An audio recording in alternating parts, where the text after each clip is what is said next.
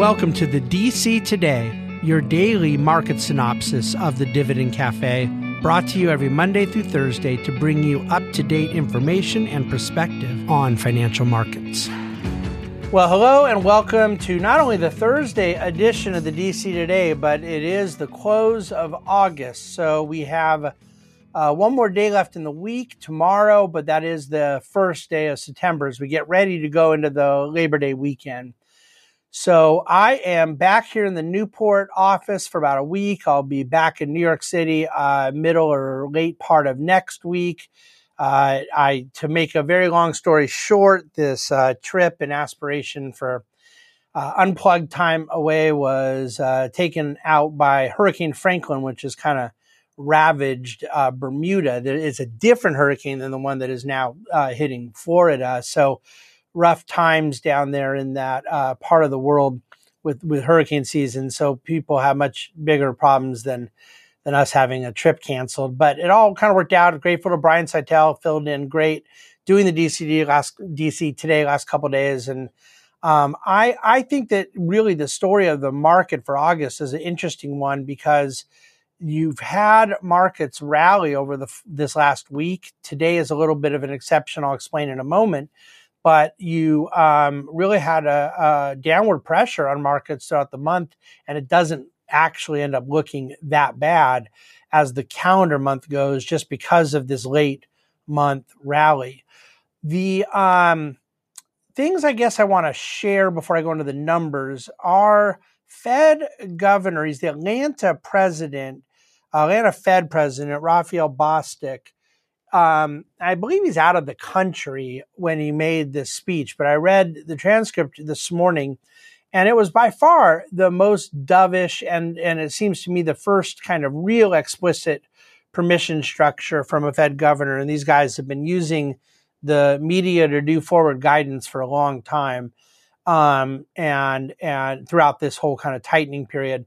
And Bostic said, you know, we risk over tightening now and we really need to allow these higher rates to play out and see the impact it has. And I think that that is um, as explicit of uh, uh, ruling as you'll see a, month before an FOMC meeting about their intention to not act. Now, the futures are up to 88% now, uh, saying that they're not going to raise rates next month. And I think it's 54% um, and I looked at that about four o'clock this morning. So if it's updated since, I, I just happened to have not looked at it in the last, you know, 12 hours or whatever it is.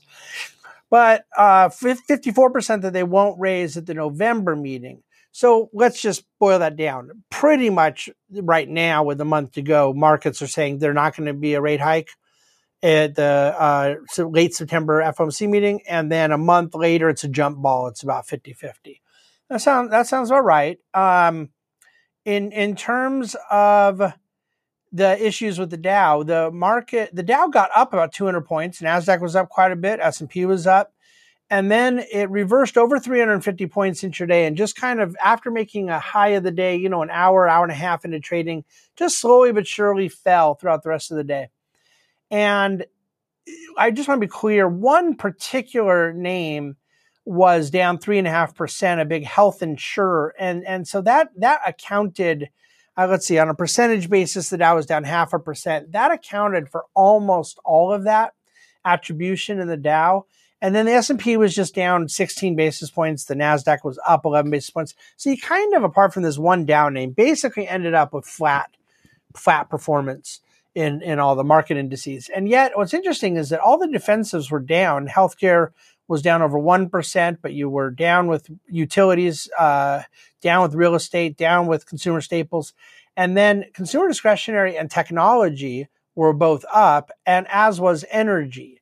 So some of the the more high beta and some of the kind of more cyclical sectors were higher, but it was an odd day to close out the month, no doubt. Oil was up 2.4% on the day, closing at 83 dot fifty eight a barrel. I believe that is the high level we've seen this year. 10 year treasury uh, closed at 4.1%. So you had a tough month for bonds as yields moved a lot higher.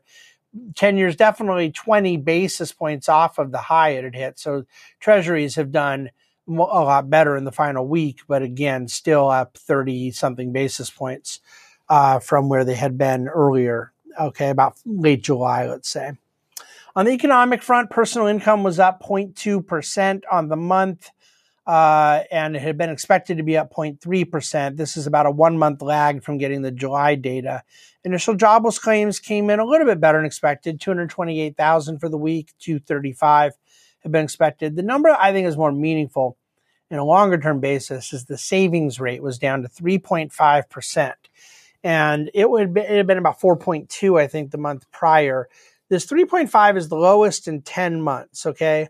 Um, but it's it's down about almost 50% from its 20 year average, which was 6%. And that 20 year average of 6% was itself quite a move down from what, what we're used to and what I think is a healthier societal savings rate. So I, I don't know how to spin that one. I, I think we'll have to wait and see if this 3 5 holds or if it moves back into the fours there could be some lumpiness around it. I know people make arguments about it doesn't reflect the equity in people's homes and some of the 401k stuff, but I don't care. That's been baked in for 20, 30 years. It still gives you a general idea of what amount of people's paychecks they need to live. And at three and a half percent savings, you do seem to me to have an undersaved society. Uh, but we'll get more data as things go. Um, there is an Ask David in the DC today explaining why nominal GDP growth matters as we go forward and what the challenges have been in getting real GDP growth when we've had such low inflation for 15, 20 years until the last couple years. And the reason being nominal GDP growth was so low, what that means going forward. This, this delta uh, between nominal and real, that is inflation, the distinction between the two, and what it means to real economic prosperity is important. And I think I think I answered uh, in a clear manner in the DC Today today.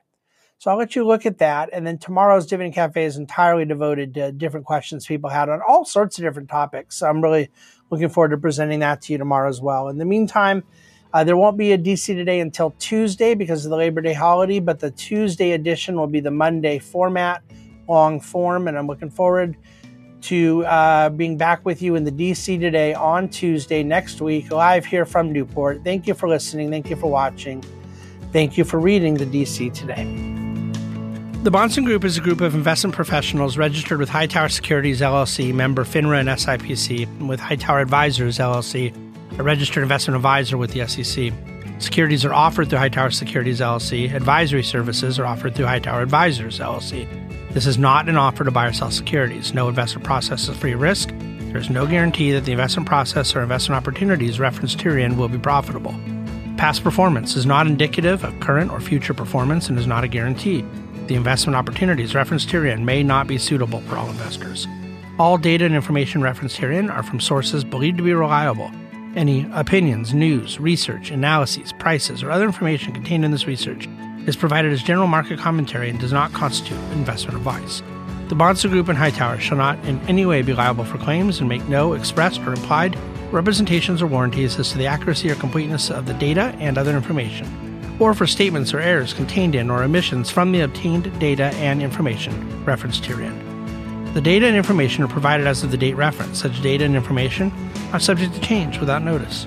This document was created for informational purposes only. The opinions expressed are solely those of the Bahnsen Group and do not represent those of Hightower Advisors LLC or any of its affiliates. Hightower Advisors do not provide tax or legal advice. This material was not intended or written to be used or presented to any entity as tax advice or tax information. Tax laws vary based on the client's individual circumstances and can change at any time without notice. Clients are urged to consult their tax or legal advisor for any related questions.